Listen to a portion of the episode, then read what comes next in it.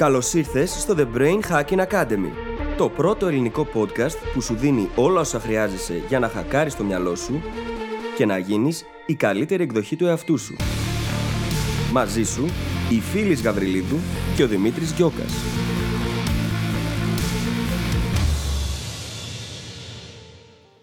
Γεια σου Brain Hacker και καλώς ήρθες σε ένα ακόμα επεισόδιο του The Brain Hacking Academy. Το θέμα του σημερινού μας επεισοδίου είναι η δύναμη της θέλησης και πώς αυτή δεν είναι η δύναμη στην οποία θέλεις να βασίζεσαι για να πετύχεις αυτά που εσύ θέλεις.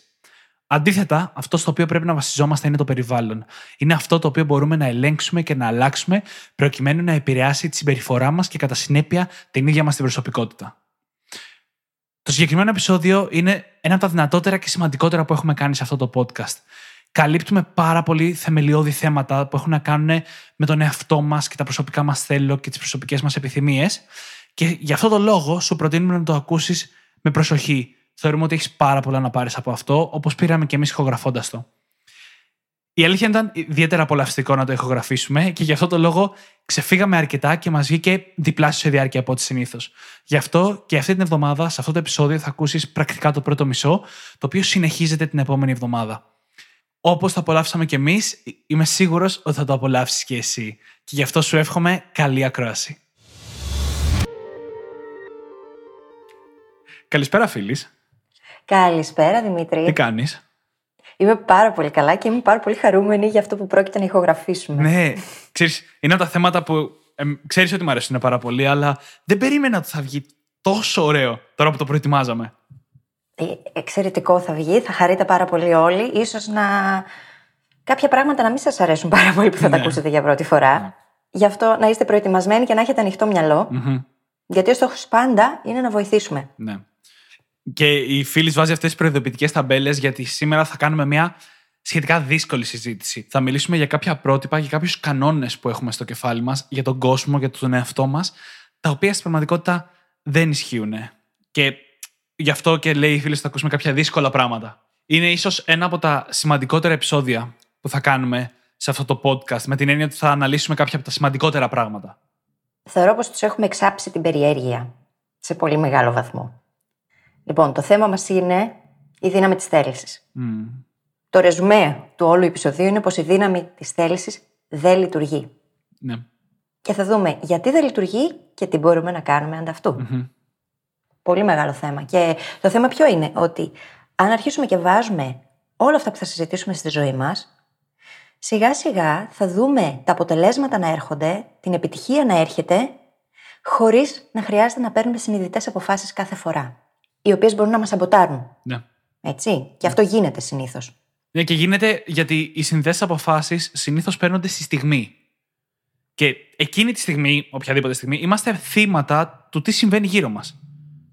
Ένα πολύ σημαντικό κομμάτι όλο αυτό που θα συζητήσουμε είναι πως η ίδια η προσωπικότητα, η ίδια μας η ταυτότητα καθορίζεται από τη συμπεριφορά μας. Και είναι ρευστή. Αλλάζει. Δεν είναι τίποτα γραμμένο σε πέτρα και ό,τι και αν είμαστε ή είμαστε μπορεί να αλλάξει και να βελτιωθεί ή να γίνει χειρότερο, έτσι. Και αυτό είναι και όλο το concept στο growth mindset ή στο fixed mindset. Ανάλογα με το τι θες να καλλιεργήσεις, προς τα εκεί πηγαίνεις. Και εκεί το ακούσαμε και πρώτη φορά έτσι, στο επεισόδιο για το growth mindset. Στον κόσμο μας έχουμε δυστυχώς την πεποίθηση ότι η συμπεριφορά μας βγαίνει από την προσωπικότητα. Ότι γεννιόμαστε με κάποιο τρόπο, ότι πολλά χαρακτηριστικά μας είναι αυτά που είναι και από αυτό βγαίνει η συμπεριφορά μας. Αλλά στην πραγματικότητα είναι αυτό που η φίλη. Ισχύει ακριβώς το αντίθετο. Τίποτα δεν είναι σταθερό και είναι, όλα είναι σχετικά με βάση τη δικιά μας συμπεριφορά. Και οι δικές μας επιλογές είναι που μας σχηματίζουν. Μμμ. Και είναι κάτι το οποίο είχες αναφέρει σε παλιότερο επεισόδιο, Δημήτρη, που είναι πάρα πολύ ωραίο. Και είναι το εξής, πως είμαστε η χειρότερη εκδοχή που μπορούμε να δεχτούμε ανά πάσα στιγμή. Ναι. Δεν ανεβαίνουμε στα επίπεδα των προσδοκιών μας. Μμμ. Πέφτουμε στο επίπεδο των συστημάτων που έχουμε βάλει. Και αυτό το επεισόδιο κουμπώνει τέλεια τόσο με τις μήνυ συνήθειες, όσο και με το growth mindset. Και να μην πω με όλα, θα πω με τα περισσότερα επεισόδια που έχουμε κάνει μέχρι στιγμής. Ναι, υπάρχει μια τάκα η οποία, εμένα με τρελαίνει, η οποία λέει ότι η ιστορία δεν σχηματίστηκε χάρη στους ισχυρούς ανθρώπους, αλλά σχηματίστηκε χάρη σε απαιτητικές καταστάσεις. Και αυτό ταιριάζει τέλεια με αυτό που λέμε ότι οι άνθρωποι ανεβαίνουμε ή πέφτουμε στις ανάγκες της κατάστασής μας. αν ζούμε μια εύκολη κατάσταση, μια εύκολη ζωή με εύκολες επιλογές, δεν υπάρχει κάτι που να μας καλεί να εξελιχθούμε. Κάτι που μας καλεί να γίνουμε η καλύτερη εκδοχή του εαυτού μας. Θα είμαστε πάντα η εκδοχή του εαυτού μας που μας αρκεί για να τα βγάλουμε πέρα στην όποια κατάσταση έχουμε. Τώρα, όλο αυτό που συζητάμε έχει να κάνει με την ψυχολογία μας, με το υποσυνείδητό μας. Το έξω είναι ένας καθρέφτης του μέσα. Και το ανάποδο, έτσι. Και το μέσα είναι ένας καθρέφτης του έξω, αντίστοιχα. Οπότε αυτό που εγώ είμαι, αν αρχίσω να παρατηρώ το περιβάλλον μου και αρχίσω και βλέπω τι δεν λειτουργεί, τι πάει καλά, επειδή όλα αυτά ξεκινάνε από μένα και τελειώνουν σε μένα, καταλήγουν σε μένα, τότε είναι πολύ πιο εύκολο εφόσον αποκτήσω αυτή την επίγνωση και αρχίσω και αναλύω λίγο τα πράγματα πιο συνειδητά, να, να δω τι πρέπει να αλλάξω μέσα μου πρώτα απ' όλα. Τι δεν λειτουργεί, τι δεν με βοηθάει να φτάσω τους στόχους μου. Και από εκεί και μετά να πάρω τις αποφάσεις που απαιτουνται έτσι ώστε να τροποποιήσω το περιβάλλον και γι' αυτό θα μιλήσουμε σήμερα και στο επόμενο επεισόδιο κατά βάση, έτσι ώστε να δω τα αποτελέσματα που εγώ θέλω και όχι αυτά που προγραμματίζομαι να δω. Ναι. Είναι ακριβώς όπως θα λες, γιατί η αλλαγή είναι αναπόφευκτη. Η εξέλιξη όμως είναι προαιρετική. Και είναι επιλογή, έτσι. Ναι, αν δεχτούμε πως τα πράγματα είναι πάντα ρευστά και πως τίποτα δεν μένει ίδιο ποτέ, είναι στο χέρι μας το τι θα κάνουμε με αυτές τις συνθήκες που μεταβάλλονται διαρκώς. Είναι στο χέρι μας το τι θα αποφασίσουμε τελικά να γίνουμε. Το να δούμε ποια είναι εκείνη η καλύτερη εκδοχή μας και να κάνουμε τα απαραίτητα βήματα για να γίνουμε αυτή η καλύτερη εκδοχή. Και αυτό δεν σημαίνει πως θα γίνουν τα πράγματα από τη μια μέρα στην άλλη. Η αλλαγή είναι όμως αναπόφευκτη. Και το να μπει κανείς στη διαδικασία του growth, της εξέλιξης, της ανάπτυξης, είναι απόφαση. Δεν σημαίνει πως όλοι όσοι βιώνουν την αλλαγή θα αναπτυχθούν και μέσα από αυτήν, αυτόματα. Αυτό είναι διαδικασία η οποία πρέπει να γίνει συνειδητά και με επίγνωση. Ξέρεις, αυτό μου θυμίζει την ατάκα που έχω, μου έχει ζητήσει να, να πω τουλάχιστον δύο φορές στα επεισόδια. Το ότι ε, ο χρόνος θα περάσει έτσι κι αλλιώς. Αχ, Δημήτρη, ναι. δηλαδή, ο χρόνος θα περάσει έτσι κι αλλιώς. Το τι θα κάνουμε εμείς στο χρόνο αυτό. Ο μεγαλύτερος μου εφιάλτης είναι το να φτάσω τα 75 μου, να γυρίσω να κοιτάξω πίσω και να πω τι θα είχε γίνει αν. Αυτό με σκοτώνει. Μόνο που το σκέφτομαι με σκοτώνει, αλήθεια. Γιατί θα περάσει ο χρόνος. Δηλαδή, το, το γεγονός ότι δεν επιλέγω εγώ να αναπτυχθώ, να εξελιχθώ, να γίνω καλύτερη, να πετύχω τους στόχους μου, δεν σημαίνει πω ο χρόνος θα μείνει και στάσιμος και θα έχω την ευκαιρία για πάντα. Ναι. Θα έχω την ευκαιρία. Ποτέ δεν είναι αργά. Αλλά γιατί να χάσω χρόνο; Έχω ακούσει ή διαβάσει από διάφορα άτομα που η δουλειά τους είναι και ήταν να φροντίζουν ετοιμοθάνατου στα νοσοκομεία, mm-hmm. ειδικά και τέτοια, οι οποίοι έχουν γράψει ας πούμε, βιβλία και μιλάνε για τις εμπειρίες, για τα πράγματα που πιο συχνά μετανιώνουν οι άνθρωποι σε εκείνη την κατάσταση. Και το πιο συχνό συντριπτικά ήταν ότι δεν κάνανε αυτά που θέλαν στη ζωή τους για χάρη άλλων ή για χάρη των κοινωνικών κανόνων ή για οποιονδήποτε εξωτερικό λόγο από τους εαυτούς τους. Mm-hmm. Ξέρεις, επειδή ζητάμε την ε, αποδοχή και την επιβράβευση από τους άλλους, είναι πολύ δύσκολο να βγούμε από αυτή τη ζώνη άνεσης και να πούμε Όχι, θα το κάνω διαφορετικά. Γιατί αυτό δεν είναι μια μικρή αλλαγή. Είναι πολύ μεγάλη αλλαγή και σημαίνει ότι μπορεί να χρειαστεί να αλλάξουμε τόσο το περιβάλλον όσο και τις ίδιες μας τις σχέσεις, τις συνεργασίες, τη δουλειά μας. Δεν είναι κάτι απλό. Και γι' αυτό το λόγο φαντάζει τόσο τρομακτικό. Αλλά εγώ συνηθίζω να λέω πως το πιο επικίνδυνο πράγμα είναι το fixed mindset. Ναι. Είναι επικίνδυνο γιατί μας κρατάει περιορισμένους. Μένουμε στη ζώνη άνεσης και δεν, μέσα εκεί δεν μπορούμε να εξελιχθούμε. Είναι αδύνατον. Και είναι επικίνδυνο γιατί μπορεί να οδηγήσει ανθρώπους να φτάσουν εκεί στο τέλος της ζωής τους και να πούν αυτό το πράγμα. Και ε, έχουμε όλοι τόσο πολλά δώρα να δώσουμε στους άλλους. Δεν μπορούμε να τα δούμε εμείς οι ίδιοι πολλές φορές. Δεν γίνεται όμως να μην προσπαθήσουμε έστω. Γιατί είναι κρίμα. Είναι κρίμα να περνάει η ζωή και να χάνεται και να μην ζούμε τη ζωή που θέλουμε ιδανικά. Και αυτό που είπες είναι πάρα πολύ ωραίο γιατί είναι αυτό που λέγαμε και πριν όταν οργανώναμε το υλικό μας. Έχει να κάνει με την κουλτούρα. Και ναι. πώς η κουλτούρα τελικά μας καθορίζει και πολλές φορές παίρνουμε αποφάσεις με βάση αυτό που ισχύει στον κοινωνικό περίγυρο και όχι με βάση αυτά που εμείς θέλουμε πραγματικά. Και γι' αυτό οι φίλοι μας, όπως και οι φίλοι των φίλων μας που μου έλεγες πριν, ναι. μας καθορίζουν. Καθορίζουν το πώς εμείς αντιδρούμε στα πράγματα και τελικά τι αποφάσεις παίρνουμε για τη ζωή μας. Η αλήθεια είναι ότι αποδεδειγμένα πλέον οι κοινωνικές νόρμες είναι πιο δυνατές από τα βαθύτερά μας θέλω, από τις αξίες μας, από τις ιδεολογίες μας, οι κοινωνικές νόρμες ορίζουν τη δικιά μας συμπεριφορά, συνεπώς και τη δικιά μας προσωπικότητα, περισσότερο από ότι εμείς οι ίδιοι. Μμ. Και ξέρεις, μ, με βάση αυτό θέλω να κάνω μια πολύ σημαντική διάκριση. Γιατί η κουλτούρα μας, η κουλτούρα μας είναι πάρα πολύ επικεντρωμένη στο τι εμείς κάνουμε. Είναι δικιά σου δουλειά να σ- νικήσεις την αναβλητικότητα, είναι δικιά σου δουλειά να νικήσεις τον εθισμό σου με το τσιγάρο, ενώ στην πραγματικότητα το περιβάλλον μας παίζει πάρα πολύ μεγάλο ρόλο σε αυτό. Και είδατε τι είπαμε τώρα, οι κοινωνικές νόρμες επηρεάζουν περισσότερο τις επιλογές σου από ότι αυτά που εσύ θέλεις. Αυτό δεν είναι ακριβώς εσωτερικό.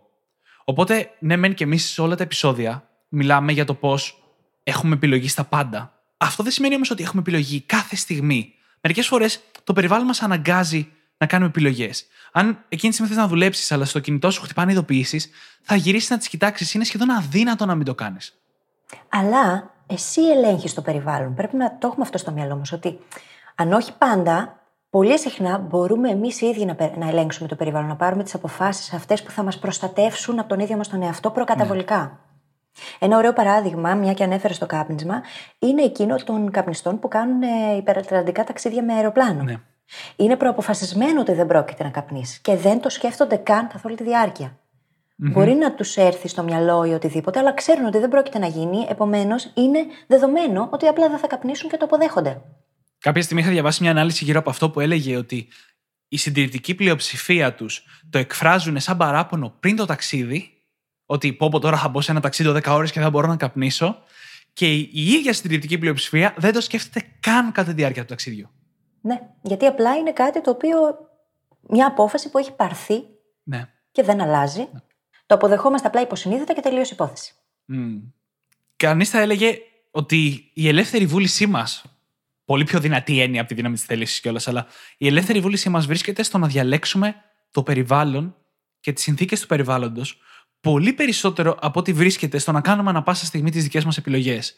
Και αυτό είναι το ίσως πιο δύσκολο πράγμα που λέμε σε αυτό το επεισόδιο, γιατί πάει κόντρα σε ό,τι έχουμε μάθει από παιδιά. Έχουμε μάθει ότι αν είναι να τα πας καλά στο σχολείο, είναι στο χέρι σου να κάτσεις να διαβάσεις και να τα πας πάρα πολύ καλά. Μα πώς θα το κάνω όταν η τηλεόραση είναι ακριβώς δίπλα, περιμένοντας από μένα να την ανοίξω και να δω; Το έχουμε πει και στο παρελθόν.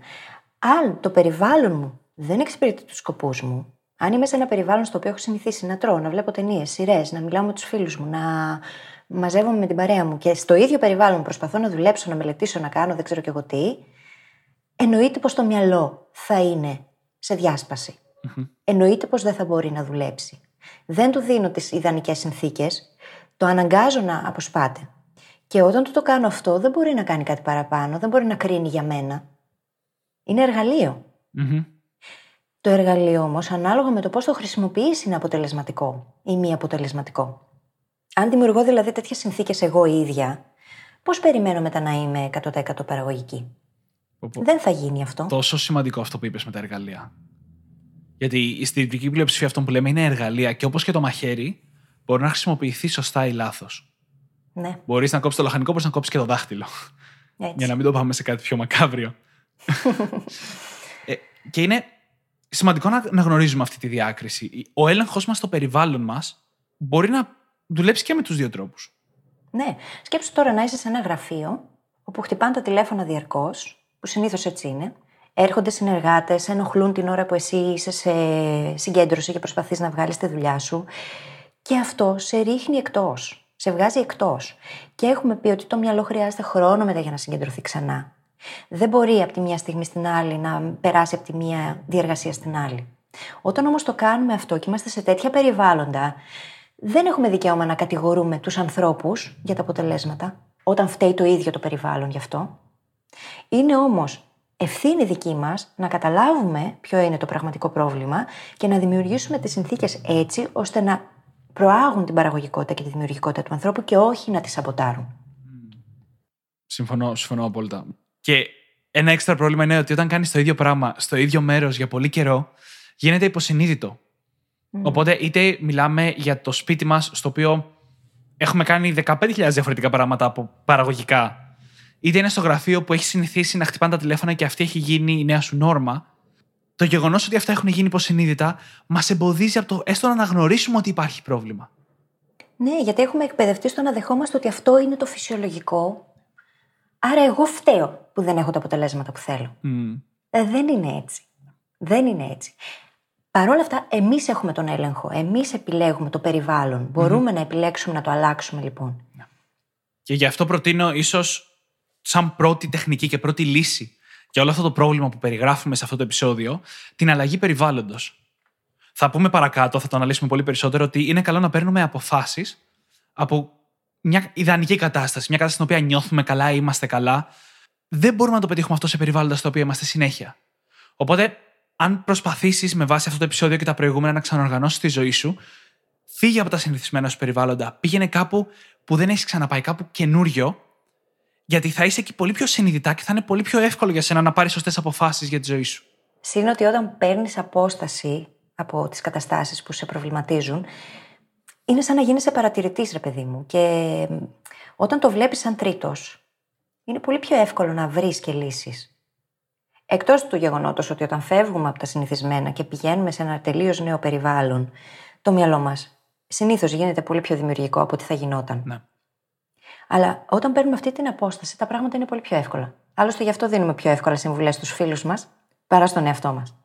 Γιατί είσαι τρίτος πλέον, γίνεσαι πιο ουδέτερος, πιο αντικειμενικός από ότι θα ήσουν μέσα στην κατάσταση και μπορείς να κρίνεις πιο εύκολα και να κάνεις τις αλλαγές που χρειάζεσαι. Μμμ. Τώρα αυτό το λέμε και ακούγεται έτσι. Μπορεί να μας ακούνε άνθρωποι μέσα σε εργασιακά περιβάλλοντα, επιχειρήσεις και να πούνε: OK, τώρα αυτό πώς γίνεται, γιατί και πώς. Γιατί δεν είναι κάτι που εξαρτάται από τον εργαζόμενο πάντα. Δεν είναι τόσο απλό. Και το θέμα είναι πώς να το επικοινωνήσουμε αυτό το πράγμα μεταξύ μας σωστά, για να δούμε πω τελικά έχει κοινό όφελος. Πρόκειται για το κοινό καλό. Δηλαδή, αν εγώ μάθω πράγματα τα οποία μπορούν να πάνε τη δουλειά μου, τη δουλειά μας μπροστά, είναι στο χέρι μου το να τα μοιραστώ και να πούμε πώς μπορούμε αυτό να το κάνουμε καλύτερο. Όλοι μαζί. Τι μπορούμε να αλλάξουμε εδώ για να είμαστε πιο αποτελεσματικοί, σαν σύνολο; Ίσως να μην περνάνε όλα τα πράγματα από το χέρι μας, αλλά περνάει από το χέρι μας το να τα επικοινωνήσουμε σωστά και να μπορέσουμε να βρούμε καλύτερες λύσεις μέσα από αυτό, έτσι. Μμμ. Και δεν νομίζω πως θα υπάρξει κανένας εργοδότης που θα πάει κανείς και θα του πει: Ξέρεις, θέλω να δουλέψω με αυτόν τον τρόπο, γιατί θεωρώ ότι αυτό θα αυξήσει κατά 20% την παραγωγικότητά μου. Και να πει: Όχι, δεν θέλω να το κάνεις. Όχι, δεν θα το δοκιμάσεις. Εκτός κι αν είναι τόσο ελεγκτικός και συγκεντρωτικός που δεν δέχεται κάτι διαφορετικό και πρέπει να γίνονται όλα με τον δικό του τρόπο. Νομίζω όμως πως στη νέα εποχή πλέον αυτό είναι ξεπερασμένο έτσι. Όσοι σκέφτονται ακόμα έτσι, δυστυχώς δεν θα πάνε πολύ μπροστά.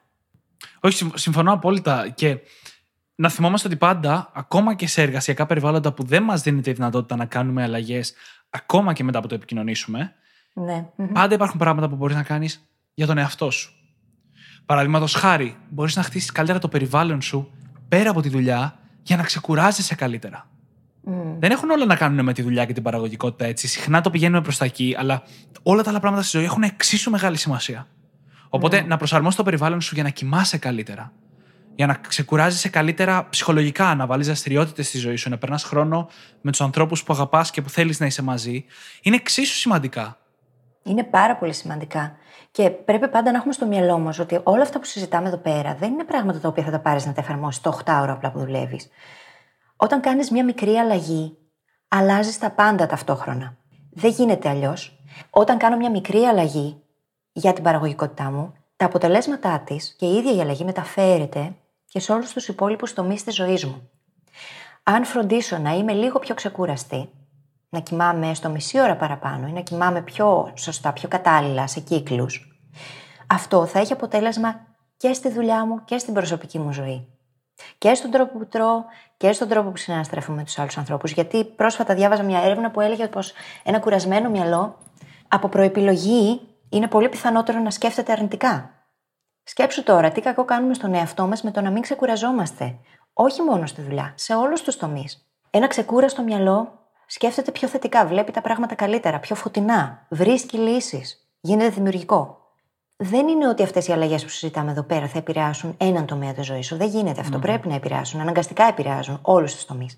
Μία μικρή αλλαγή αλλάζει τα πάντα ταυτόχρονα. Ναι.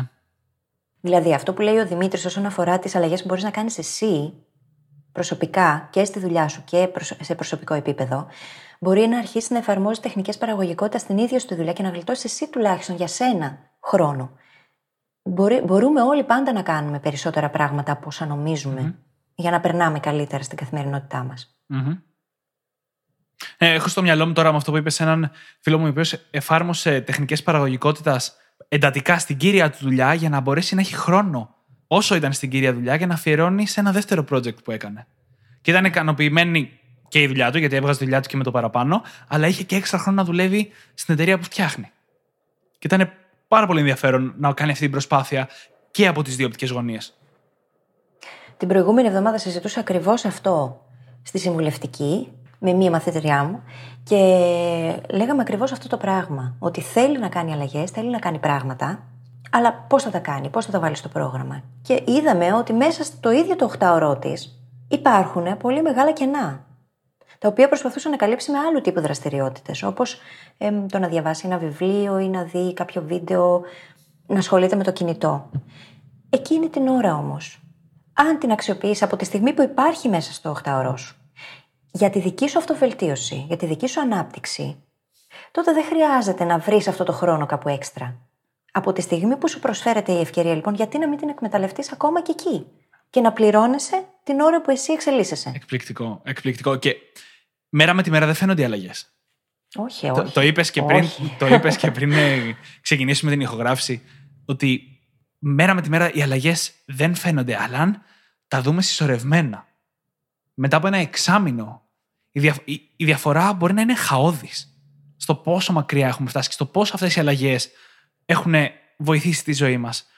Ενώ αν τις έχουμε, έχουμε αφήσει στη μοίρα τους, ισχύει ακριβώς το ίδιο, αλλά ίσω ίσως προς την αρνητική πλευρά. Mm. Ναι, ναι. Ακριβώς. Έντροπη. Ξέρεις, γι' αυτό συζητάμε συνέχεια και λέμε ότι επικεντρώνομαι στη διαδικασία, όχι στον τελικό στόχο. Ο τελικός στόχος φαντάζει βουνό. Και μέχρι να τον φτάσεις, βλέπεις πως έχεις χιλιάδες βήματα να κάνεις και αποθαρρύνεσαι. Ο στόχος λοιπόν με το να εστιάζουμε στην ίδια τη διαδικασία είναι το να γιορτάζουμε καθημερινά μικρές νίκες, να χαιρόμαστε, να αφήνουμε τον εγκέφαλο να εκρίνει εκείνες τις ορμόνες που μας δίνουν χαρά, για να θέλουμε να συνεχίσουμε και να δούμε τελικά αυτά τα αποτελέσματα μακροπρόθεσμα. Και δεν σημαίνει αυτό πως θα εφαρμόσεις πομοντόρο και από τη μια στιγμή στην άλλη η παραγωγικότητά σου θα πάει από το 40% στο 70%. Όχι. Αυτό λέμε ότι οι αλλαγές γίνονται καθημερινά με μικρές μικρές δόσεις σε μικρές μικρές δόσεις, μάλλον. Και πρέπει να το δεχτούμε αυτό, να το αποδεχτούμε, γιατί δεν θα γίνουν τα πράγματα από μια στιγμή στην άλλη διαφορετικά. Οι δεξιότητες δεν χτίζονται εν μία νυχτή. Ο εγκέφαλος θέλει τον χρόνο του. Αυτό όμως δεν σημαίνει ότι δεν θα δούμε τα αποτελέσματα, αρκεί να μην αφήνουμε τον χρόνο να περνάει ανεκμετάλλευτος. Έτσι. Ναι. 100%. Και εδώ θέλω να γυρίσουμε λίγο πίσω στο περιβάλλον και στη σημασία του. Έτσι, γιατί καλά τα λέμε όλα αυτά και όλα αυτά με τις αλλαγές. Και αυτό που λέμε σε αυτό το επεισόδιο είναι ότι οι αλλαγές ξεκινάνε από το περιβάλλον περισσότερο από ότι ξεκινάνε από εμάς και τη δύναμη της θέλησής μας. Η δύναμη της θέλησης είναι ένα τελευταίο μέτρο. Είναι το, το τελευταίο οχυρό. Ναι. Έτσι. Κάτι πάρα πολύ ενδιαφέρον για να έτσι δείξουμε πόσο σημαντικό είναι το περιβάλλον. Έχει να κάνει με τους φίλους των φίλων μας που το έκανες τη νωρίτερα. Έχουμε πει ότι είμαστε ο μέσος όρος των πέντε ανθρώπων που περνάμε τον περισσότερο χρόνο μαζί, έτσι φαίνεται ότι είμαστε επίσης και ο μέσος όρος των πέντε ανθρώπων που αυτοί οι πέντε άνθρωποι περνάνε χρόνο μαζί. Δηλαδή mm. τους φίλους των φίλων μας. Μία έρευνα είχε δείξει ότι αν ένας φίλος ενός φίλου σου παχύνει, τότε αυξάνονται οι δικές σου πιθανότητες να παχύνεις. Και όσο περίεργο και τρομερό και αν ακούγεται, γιατί και σε μένα έτσι ακούγεται, αυτό είναι μια στατιστική έρευνα που σημαίνει ότι αυτό παρατηρήθηκε σε ένα μεγάλο πληθυσμό. Δεν σημαίνει ότι θα κάθε φορά που κάποιος φίλος φίλου θα παχύνει, εμείς θα παχύνουμε, έτσι αλλά αυξάνονται οι πιθανότητές μας. Και δείχνει αυτό πόσο πολύ το περιβάλλον επηρεάζει εμάς. Δεν το λέω τώρα για να αρχίσετε να πηγαίνετε στους φίλους σας και να τους ρωτάτε με ποιον κάνεις παρέα. Φαντάζεσαι; Ελπίζω να μην το κάνει κανένας. Δεν είναι αυτός ο στόχος. Απλά ξαναλέω, παίρνουμε μια αίσθηση του πόσο πολύ το περιβάλλον μας επηρεάζει, ακόμα και το περιβάλλον που δεν βλέπουμε, που δεν ελέγχουμε. Μα είναι όλα ελένδετα. Νομίζουμε ότι είμαστε μόνοι μας, αλλά δεν είμαστε μόνοι μας. Και επειδή ακριβώς επηρεάζουμε ένας τον άλλον, επηρεάζουν οι σκέψεις οι δικές μου, τις δικές σου και τον τρόπο που σκέφτομαι, τον τρόπο που αντιδρώ. Όλα αυτά τα πράγματα δεν είναι μόνο δικά μου. Δεν μπορούμε να τα δούμε αποκομμένα από όλο το υπόλοιπο περιβάλλον και όλους τους υπόλοιπους ανθρώπους που συναναστρεφόμαστε. Γι' αυτό, ας πούμε, συνεργασίες και το mastermind, ας πούμε, βοηθάνε πάρα πολύ στην προσωπική ανάπτυξη του ανθρώπου. Γιατί πολύ απλά μπαίνει σε μια διαδικασία να συναναστραφείς ανθρώπους που σκέφτονται όπως εσύ, ίσως είναι λίγο καλύτεροι από σένα, έχουν καταφέρει κάποια πράγματα σε συγκεκριμένους τομείς και εσύ σε κάποιους άλλους, και ο ένας βοηθάει τον άλλον. Με αυτόν τον τρόπο μπορούμε να γινόμαστε καλύτεροι λοιπόν. Και γι' αυτό οι συναναστροφές μας παίζουν πολύ σημαντικό ρόλο. Εκείνο που θέλουμε να τονίσουμε λοιπόν εδώ είναι το να έχουμε επίγνωση αυτών. Η επίγνωση μπορεί να μας οδηγήσει σε άλλα πράγματα, μπορεί να μας οδηγήσει σε αλλαγές. Ένα πολύ σημαντικό concept εδώ είναι το λεγόμενο mindfulness versus mindlessness. Αν δεν έχουμε επίγνωση του context, των συνθήκων, του τι γίνεται, τότε απλά ζούμε στον αυτόματο. Παίρνουμε αποφάσεις στον αυτόματο. Πηγαίνουμε από προεπιλογής σε εκείνο που έχουμε συνηθίσει και μπορεί να είναι και η χειρότερη δυνατή μας εκδοχή που δεχόμαστε. Και τότε τα πράγματα δεν εξελίσσονται, δεν κινούνται, κινούνται προς την αντίθετη κατεύθυνση από αυτή που θα θέλαμε. Χρειάζεται λοιπόν επίγνωση, χρειάζεται να είμαστε συνειδητά, να έχουμε πάρει συνειδητές προκαταβολικές αποφάσεις για τους στόχους μας. Μου αρέσουν κάποια αποφθέγματα που τα είχα κρατήσει, ήθελα να τα αναφέρουμε στο επεισόδιο. Ένα από αυτά είναι από τον Clayton Christianson, ο οποίος είναι καθηγητής στο τμήμα οικονομικών του Harvard και είπε το εξής, πως 100% commitment is easier than 98%. 100% αφοσίωση σε κάτι είναι πολύ καλύτερη από 98% αφοσίωσης σε αυτό. Όχι μόνο καλύτερη, ευκολότερη. Ευκολότερη. Ναι, ευκολότερη, όχι καλύτερη. Λάθος μετάφραση. Πολύ ευκολότερη. Γιατί συνδέεται αυτό και με κάτι που είχε πει ο Μάικλ Τζόρνταν. Ότι όταν έχω πάρει μια απόφαση, δεν ξανασκέφτομαι, δεν την ξανασκέφτομαι ποτέ. Δεν χρειάζεται να την ξανασκεφτώ Όταν την έχω πάρει όμως και είμαι εκεί 100%. Και αυτό μας λύνει τα χέρια μετέπειτα. Δεν χρειάζεται να μπούμε στη διαδικασία να το κάνω ή να μην το κάνω τώρα. Αν για παράδειγμα έχω πάρει εγώ την απόφαση ότι θέλω να κάνω πιο υγιεινή διατροφή για την υγεία μου, για το βάρος μου, για όλα αυτά. Και βρεθώ σε ένα χώρο, σε ένα περιβάλλον, το οποίο ίσως να μην είναι και το καλύτερο δυνατό. Για παράδειγμα, στο πάρτι της κολλητής μου και εκείνη την ώρα θα σερβίρουν τούρτα. Η τούρτα όμως δεν είναι μέσα στα πράγματα που εγώ ιδανικά θα ήθελα να καταναλώσω. Πάει τελείως κόντρα με τον στόχο μου. Αν έχω πάρει την απόφαση προκαταβολικά και είμαι 100% εκεί, τότε η απάντηση στο θα ήθελες ένα κομμάτι τούρτα είναι όχι. Ξεκάθαρα. Δεν χρειάζεται να πάρω κάποια απόφαση εκείνη την ώρα. Η απόφαση έχει πάρθει από έναν προηγούμενο εαυτό για μένα και μου λύνει τα χέρια ταυτόχρονα. Το θέμα είναι ότι δεν μπαίνουμε ποτέ 100% στις αποφάσεις μας. Αν όχι, ποτέ τουλάχιστον τις περισσότερες Και αυτό μας δημιουργεί προβλήματα, μας σαμποτάρει στην πορεία. Mm-hmm. Κοίτα να δεις. Το... Αυτό με την τούρτα για μένα είναι λίγο περίεργο παράδειγμα. Γιατί με βάση αυτό που συζητάμε με το να προσαρμόσει το περιβάλλον σου σε εισαγωγικά, γιατί δεν φταίει ακριβώς, σε εισαγωγικά σε εκείνο το σημείο έχεις αποτύχει στο να προσαρμόσεις ναι. το περιβάλλον. Έτσι, γιατί ναι. βρίσκεσαι μπροστά σε μια τούρτα. Δηλαδή, ελέγχω το περιβάλλον. Ναι, θα βρεθείς όμως μπροστά στην τούρτα κάποια Σίγουρα, σίγουρα, ακριβώς. Και γι' αυτό και η δύναμη της θέλησης δεν είναι κάτι που το πετάμε από το παράθυρο. Βέβαια. Είναι εκεί για να μας βοηθήσει τις λίγες στιγμές, και είναι λίγες γιατί εμείς έχουμε φροντίσει να είναι λίγες, τις λίγες στιγμές που δεν μπορούμε να κάνουμε αλλιώς. Έχουμε εξαφανίσει τα γλυκά από το σπίτι. Δεν μπαίνει σοκολάτα, τούρτα, μπισκότο, δεν μπαίνει ποτέ με στο σπίτι. Έτσι ελέγχουμε το περιβάλλον μας. Όταν είμαστε όμως στο πάρτι και εμφανιστεί η τούρτα και έχουμε πάρει και την απόφαση προκαταβολικά που έλεγε η φίλης, τότε χρειαζόμαστε και λίγη δύναμη της θέλησης για να πούμε το όχι. Πολύ λίγη όμως σε σχέση με το αν δεν είχε πάρθει αυτή η απόφαση από πριν και δεν ήμασταν 100% εκεί. Ναι, και, όχι, μόνο, και όχι μόνο έχει πάρθει η απόφαση από πριν, αλλά έχουμε σπάσει και τη συνήθεια.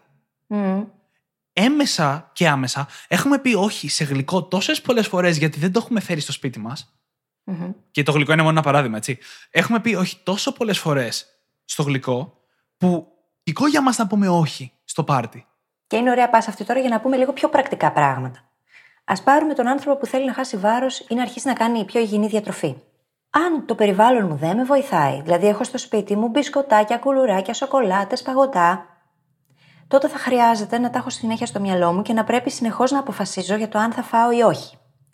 Αν λοιπόν κάποιος το έχει πάρει σοβαρά και το έχει αποφασίσει, εκείνο που μπορεί να κάνει για να αλλάξει το περιβάλλον, ώστε να αλλάξει τον προγραμματισμό και να αλλάξει τις συνήθειες, είναι να βγάλει όλα αυτά τα πράγματα από το περιβάλλον του. Απλά. Και να φέρει εκείνα τα οποία του κάνουν καλό. Αν εγώ έχω βάλει κάποια βήματα, κάποιο βαθμό δυσκολίας ανάμεσα σε μένα και τη σοκολάτα, όπως το να σηκωθώ, να τηθώ, να πάω στο περίπτερο, να την αγοράσω, να γυρίσω πίσω για να τη φάω, είναι πολύ πολύ λιγότερο πιθανό να μπω στη διαδικασία να το κάνω. Και θα το κάνω πολύ πιο σπάνια από ότι αν την είχα απλά στο ψυγείο μου. Λογικό Ναι. δεν είναι; Αυτό εννοούμε όταν λέμε προγραμματίζεις το περιβάλλον για να αλλάξεις εκείνα που δεν σε εξυπηρετούν. Αν λοιπόν έχω τέτοια distractions στο περιβάλλον μου, απλά τα βγάζω από το περιβάλλον μου. Και βοηθάω τον εαυτό μου προκαταβολικά. Ακριβώς έτσι. Παραδείγματος χάρη, αναβλητικότητα, το αγαπημένο μου θέμα. Ε, πρόσφατα, ξαναμπήκα στο τρυπάκι να χαζεύω στον υπολογιστή και έχω δοκιμάσει διάφορα λογισμικά που εμποδίζουν την πρόσβασή σου σε ιστοσελίδες που χαζεύεις και τέτοια. Αλλά ξέρεις, ποτέ κανένα δεν δούλεψε πραγματικά γιατί πάντα μπορούσα να τα προσπελάσω εύκολα. Εσύ, Και, ναι. και, και βρήκα προχθέ ένα πρόγραμμα, λέγεται Cold Turkey. Ναι, κρύα γαλοπούλα, ας μην το συζητήσουμε αυτό. Ε, το οποίο σε αναγκάζει πρακτικά να κλείσεις τον υπολογιστή σου, αν θέλεις να αποκτήσεις πρόσβαση. Και εγώ το θέλω αυτό. Μ' αρέσει. Ε, Παρεμπιπτόντως, το cold turkey είναι για τους Άγγλους αυτό που λέμε ναι, το κόψα ακριβώς μαχαίρι. αυτό σημαίνει. Για τους Αμερικάνους. Είναι Ακριβώς το αυτό ίδιο σημαίνει. πράγμα. Ναι. Τι ωραίο. Ναι, και σε Μ' αναγκάζει αρέσει. πρακτικά να κάνεις επανεκκίνηση για να αποκτήσεις πρόσβαση. Δεν μπορείς να κάνεις Ναι. τίποτα. Μόνο να επεκτείνεις το χρονόμετρο. Το self-control το έχεις δοκιμάσει. Την εφαρμογή. Ε, όχι, Ναι. όχι, δεν την έχω δοκιμάσει. Είναι για Mac. Γι' αυτό. Είναι, έχει ακριβώς αυτή τη λογική και να τον σπάσεις. Τώρα, εσύ βέβαια δεν ξέρω αν θα μπορούσες να το χακάρεις, αλλά και να τον σπάσεις τον υπολογιστή δεν μπορείς να πειράξεις τίποτα. Δηλαδή, μπλοκάρεις σελίδες συγκεκριμένες που έχεις εσύ προεπιλέξει, ορίζεις και για πόσες ώρες θα το κάνει. Μπορείς να το κάνεις προκαταβολικά. Α πούμε, εγώ το κάνω πολλές φορές όταν νιώθω ότι είμαι σε μια εβδομάδα που είμαι πάρα πολύ επιρρεπής. Το κάνω προκαταβολικά, μπλοκάρω συγκεκριμένες σελίδες, συγκεκριμένα πράγματα και απλά πατάω. Η φίλη έναρξη. μπλοκάρει το Netflix 100%. Δεν μπορώ να. Χαλαρά. Πάντα. Δεν χρειάστηκε και πολύ σκέψη. Όχι, νομίζω και το, το κατάλαβε και το κοινό μας κατευθείαν. ναι, αλλά είναι πολύ αποτελεσματικό. Δηλαδή, ας βάλουμε. Να, ορίστε. Ο εαυτός μου το πρωί, που είναι φρέσκος και έχει πολύ μεγαλύτερη δύναμη θέλησης. Η δύναμη θέλησης είναι κάτι το οποίο με, το, με την ώρα αρχίζει και μειώνεται. Είναι περιορισμένου Είναι σαν βερίνικου. περιορισμένο budget, ίσως. Budget, ναι, περνάει η ώρα και όσο περνάει η ώρα η δύναμη της θέλησης μειώνεται με έναν τρόπο. Αν λοιπόν έχω πάρει εγώ αυτή την απόφαση από πολύ νωρίς που είμαι φρέσκια και ξέρω και μπορώ να αποφασίσω, και απλά το επιλέξω και πατήσω το κουμπί, τα πράγματα απλοποιούνται. Δεν χρειάζεται να πάρω καμιά απόφαση και είναι δεδομένο ότι απλά θα κλείσω τον υπολογιστή μου όταν θα τελειώσω τη δουλειά μου, θα διαβάσω ένα βιβλίο και θα πάω για ύπνο. Και καταρχάς, δεν χρειάζεται μόνο το πρωί. Έτσι, εγώ το κάνω πάρα πολλές φορές αυτό το βράδυ πριν κοιμηθώ. Δηλαδή, το βράδυ πριν κοιμηθώ που δεν έχω καμία σχέση άμεση με το τι θα γίνει το επόμενο πρωί. Το προηγούμενο βράδυ δεν εκκρίνεται το παμίνι για το τι θα γίνει το πρωί, έτσι. Οπότε, εκείνη την ώρα παίρνεις την απόφαση και τα κλειδώνεις όλα. Και το πρωί δεν έχεις καν να μπεις στον πειρασμό. Πρώτο πράγμα το πρωί που λες. Και αυτό δουλεύει γιατί ο ανθρώπινος εγκέφαλος όσο δυνατή και αν είναι η ντοπαμίνη και έλεγχο να έχεις αυτόν, δεν μπορεί να τη νιώσεις τόσο καλά για μακρινά πράγματα. Γι' αυτό κιόλας mm. πολλές φορές δεν κάνουμε μέσα στη μέρα τα μικρά πράγματα που θα μας οδηγήσουν εκεί που θέλουμε να φτάσουμε. Γιατί είναι μακρινό. Δεν το βλέπουμε μπροστά μας. Έτσι και δεν, δεν μας δημιουργεί την αντίδραση, τη βιολογική αντίδραση που θα μας δημιουργούσε αν συνέβαινε εκείνη τη στιγμή. Με τον ίδιο ακριβώς τρόπο όμως είναι και με τα κακά πράγματα. Γιατί όταν mm-hmm. παίζεις ένα χαζοπαιχνίδι στον υπολογιστή, ας πούμε, και σου εκρίνει το παμίνι και δεν μπορείς να το αφήσεις κάτω, το βράδυ πριν κοιμηθείς, δεν έχεις αυτή τη διέγερση. Και μπορείς να πάρεις την απόφαση να το κλειδώσεις. Το ίδιο και με τον μπισκότο, το ίδιο και με όλα τα πράγματα. Θέλω να εξηγήσουμε λίγο ακόμα όλο αυτό το κομμάτι με το decision fatigue. Το ότι αρχίζει και ευθύνει Ναι, ναι. η δύναμη της θέλησης όσο περνάνε οι ώρες. Ένα πολύ ωραίο παράδειγμα που σίγουρα το έχουν βιώσει περισσότεροι ακροατές μας είναι αυτό με τη διατροφή. Ξεκινάς το πρωί, λες: Α, ωραία, θα φάω το πρωινό μου, το οποίο θα είναι πάρα πολύ υγιεινό και ισορροπημένο και όλα αυτά. Πάει μεσημέρι, τρως πάλι αρκετά ισορροπημένα και υγιεινά. Η μέρα εξελίσσεται, έχεις τόσα πράγματα να κάνεις, το μυαλό σου δεν περιστρέφεται γύρω από το φαγητό, οπότε δεν ασχολείσαι ιδιαίτερα.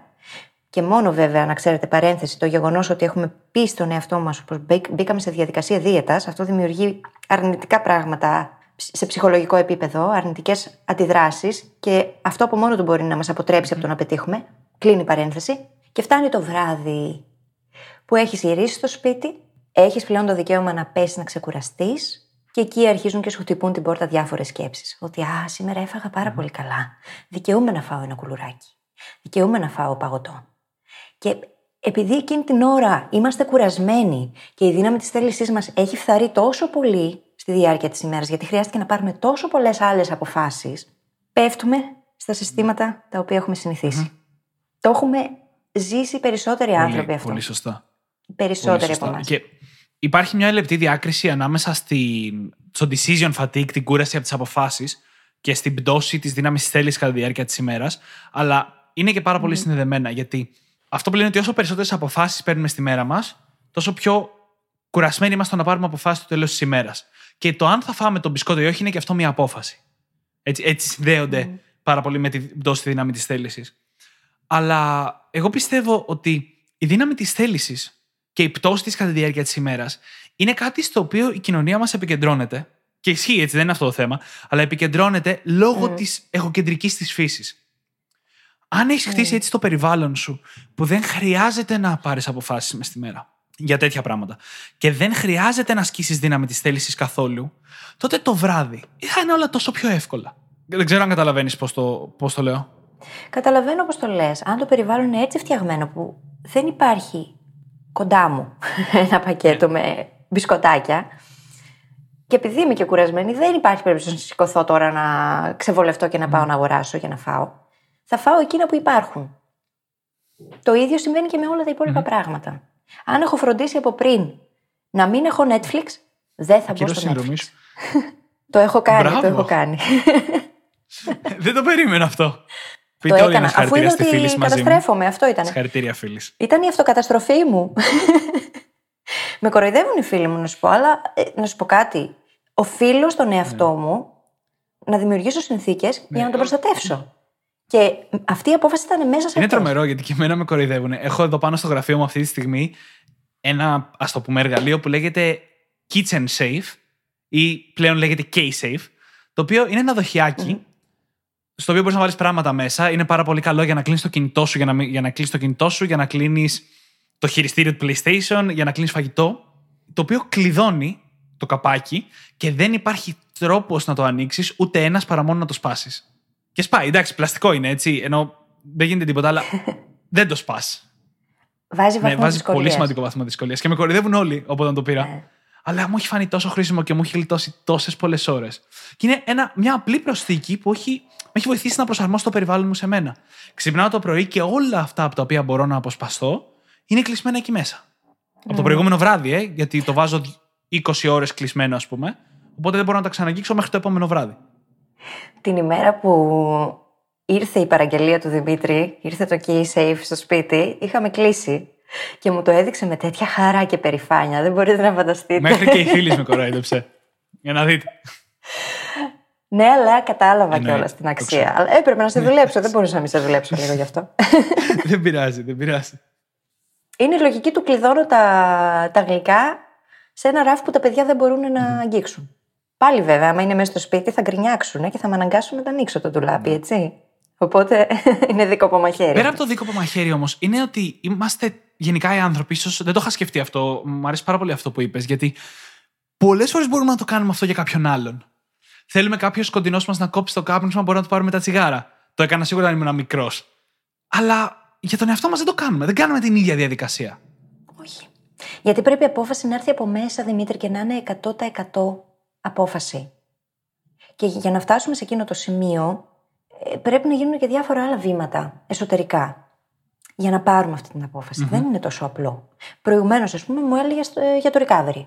Θα συζητήσουμε στο δεύτερο μέρος του επεισοδίου, βέβαια, λίγο πιο αναλυτικά τι εννοώ τώρα εδώ. Αλλά δεν έχω πάρει ακόμα την απόφαση να ξεκουράζομαι 100%. Και δεν μπαίνω σε αυτή τη διαδικασία. Ακόμα. Αλλά δεν... είναι μια διαδικασία. Αυτή η μικρή αλλαγή που θα κάνω θα επηρεάσει ένα σωρό άλλα πράγματα. Γιατί όπως είπαμε πριν, κάθε μικρό πράγμα που αλλάζεις, αλλάζει τα πάντα. Δεν είσαι ίδιος μετά από κάθε μικρή αλλαγή. Και αλλάζει σαν σύνολο η ταυτότητα και η προσωπικότητά σου. Ακόμα δεν είμαι σε αυτό το στάδιο όμως. Είναι ένα process. Είναι μια διαδικασία που πρέπει να γίνει για να φτάσω σε εκείνο το στάδιο. Και νομίζω ότι μπορούμε να το χρησιμοποιήσουμε αυτό σαν ε, μια ιδανική πάσα για να πούμε τη βασικότερη λογική πίσω από το πώς μπορείς να προσαρμόσεις τη ζωή σου, την κατάστασή σου, το περιβάλλον σου, ώστε να αυξήσεις την απόδοσή σου, είτε ξαναλέμε στα επαγγελματικά, είτε στα προσωπικά έτσι. Και αυτό είναι το να, το να ανεβάσεις τον πύχη. Δεν μπορώ να βρω καλύτερη ελληνική έκφραση τώρα, αλλά το να ανεβάσεις τις συνέπειες, να κάνεις την κατάσταση πιο πραγματική, πιο σοβαρή. Να, να ανεβάσεις αυτά που μπορείς να κερδίσεις από αυτή, αλλά και αυτά που μπορείς να χάσεις. Δεν ξέρω αν έχεις μια καλύτερη έκφραση Ναι. γιατί δεν μου έρχεται τώρα. Είναι το να δημιουργήσεις τέτοιες συνθήκες και τέτοιες προσδοκίες, έτσι ώστε να μην μπορείς να κάνεις πίσω. Και αναγκαστικά να γίνεις η καλύτερη δυνατή σου εκδοχή για να φτάσεις εκεί που θέλεις. Και αυτό δημιουργεί ένα. Πολλοί όταν το συζητάω μου λένε πως αυτό τους προκαλεί άγχος. Και για τον νόμο του Πάρκινσον, όταν συζητάω, μου λένε ότι αυτό τους προκαλεί άγχος. Αλλά υπάρχει μια μικρή διαφορά ανάμεσα στο θετικό άγχος, το you stress, και στο άλλο το άγχος, το οποίο Το είναι καταστατικό. distress. Ακριβώς, το distress. Όταν κάνουμε πράγματα, όταν παίρνουμε τέτοιου τύπου αποφάσεις, βάζουμε προσδοκίες, έτσι ώστε να φέρουμε τον εαυτό μας αναγκαστικά στην κατάσταση που θα κάνει αυτή τη δουλειά που απαιτείται και ξέρουμε πως το αποτέλεσμα θα είναι πάρα πολύ καλό, σύμφωνα και με τον νόμο του Πάρκινσον, έτσι.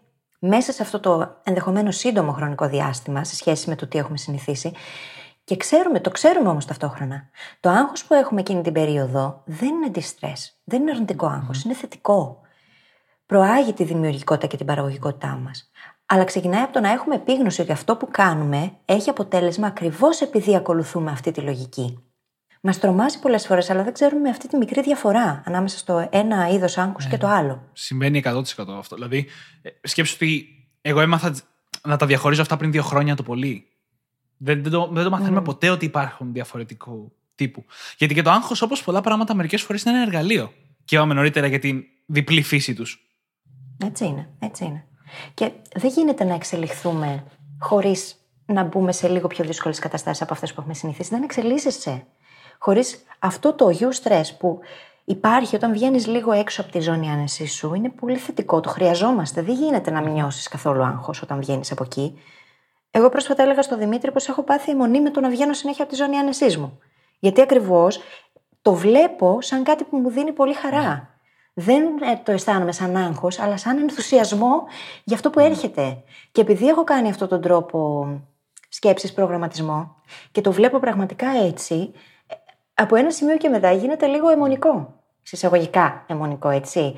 Είναι κάτι το οποίο μου δίνει χαρά. Οπότε πρέπει να βάλω πάλι φρένο στον εαυτό μου για να μην το κάνω. Κοίτα, ναι, και αν Συνέχεια. αφαιρέσουμε τα εισαγωγικά, θα είναι με την έννοια ότι το πες και πριν, ότι δεν δίνεις αρκετό χρόνο στον εαυτό σου για ξεκούραση. Δηλαδή, Αυτό ακριβώς είναι το πρόβλημα. Δεν το είναι, δικό δεν είναι μου. ότι. Α, συνήθισα να βγαίνω συνέχεια από τη ζώνη ανεσή μου, άρα τα καταφέρνω όλα τέλεια. Δεν είναι όλα τόσο απλά, ξέρεις.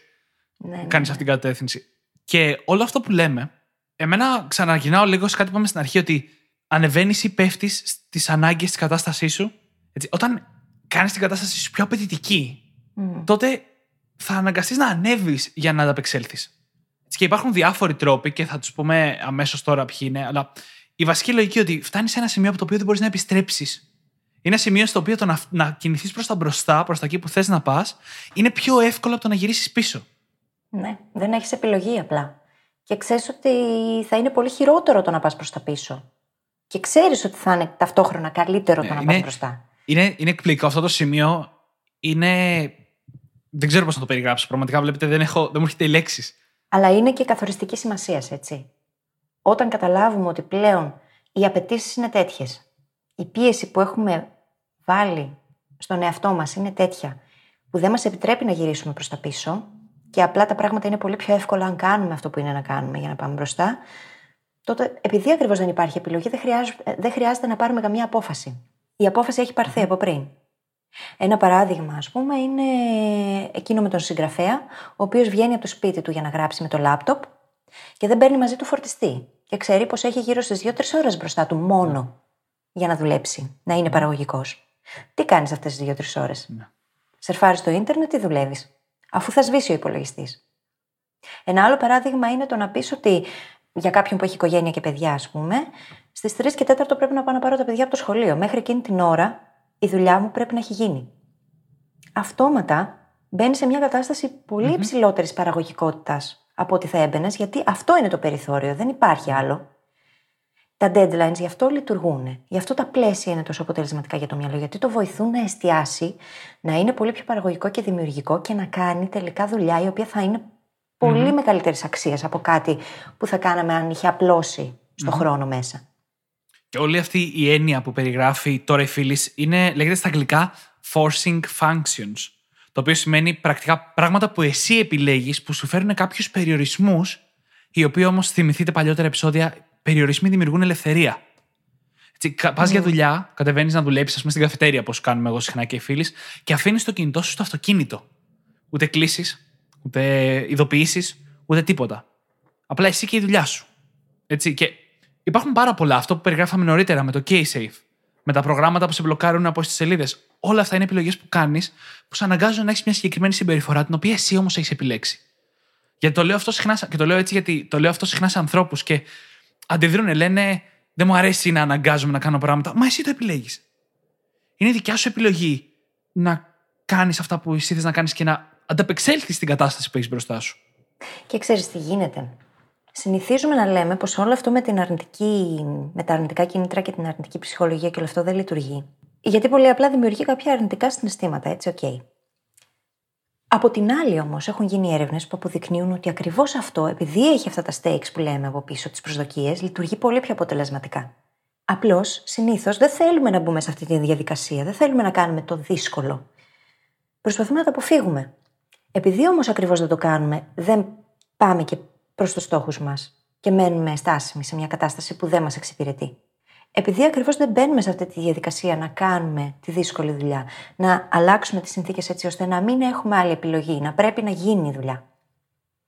Για μένα, ένα παράδειγμα ήταν όταν έγραφα το βιβλίο, το ότι είχα συμφωνήσει με τον εκδοτικό, χωρίς να με έχει πιέσει, ότι θα έχω παραδώσει μέχρι τότε. Και επειδή τους το είχα πει πλέον και ήταν κοινή δέσμευση και το περιμένανε, δεν είχα άλλη επιλογή, έπρεπε να δουλέψω. Και ήξερα πως είναι δύσκολο να γράψεις ένα βιβλίο σε δυόμιση μήνες, έτσι. Το ήξερα. Spoiler. Αλλά ήταν μια πολύ ωραία Spoiler το έκανε. πρόκληση για μένα. Το κατάφερε. Και πιο γρήγορα κιόλας. το έκανα, το έχουμε πει. ναι. Και αυτό λειτουργεί. Και είμαι και πολύ περήφανη για το αποτέλεσμα. Βγήκε καλό. Γιατί απλά εμπιστεύομαι τον νόμο του Πάρκινσον και το 80-20. Και λειτουργεί. Μπορεί να λειτουργήσει πολύ αποτελεσματικά.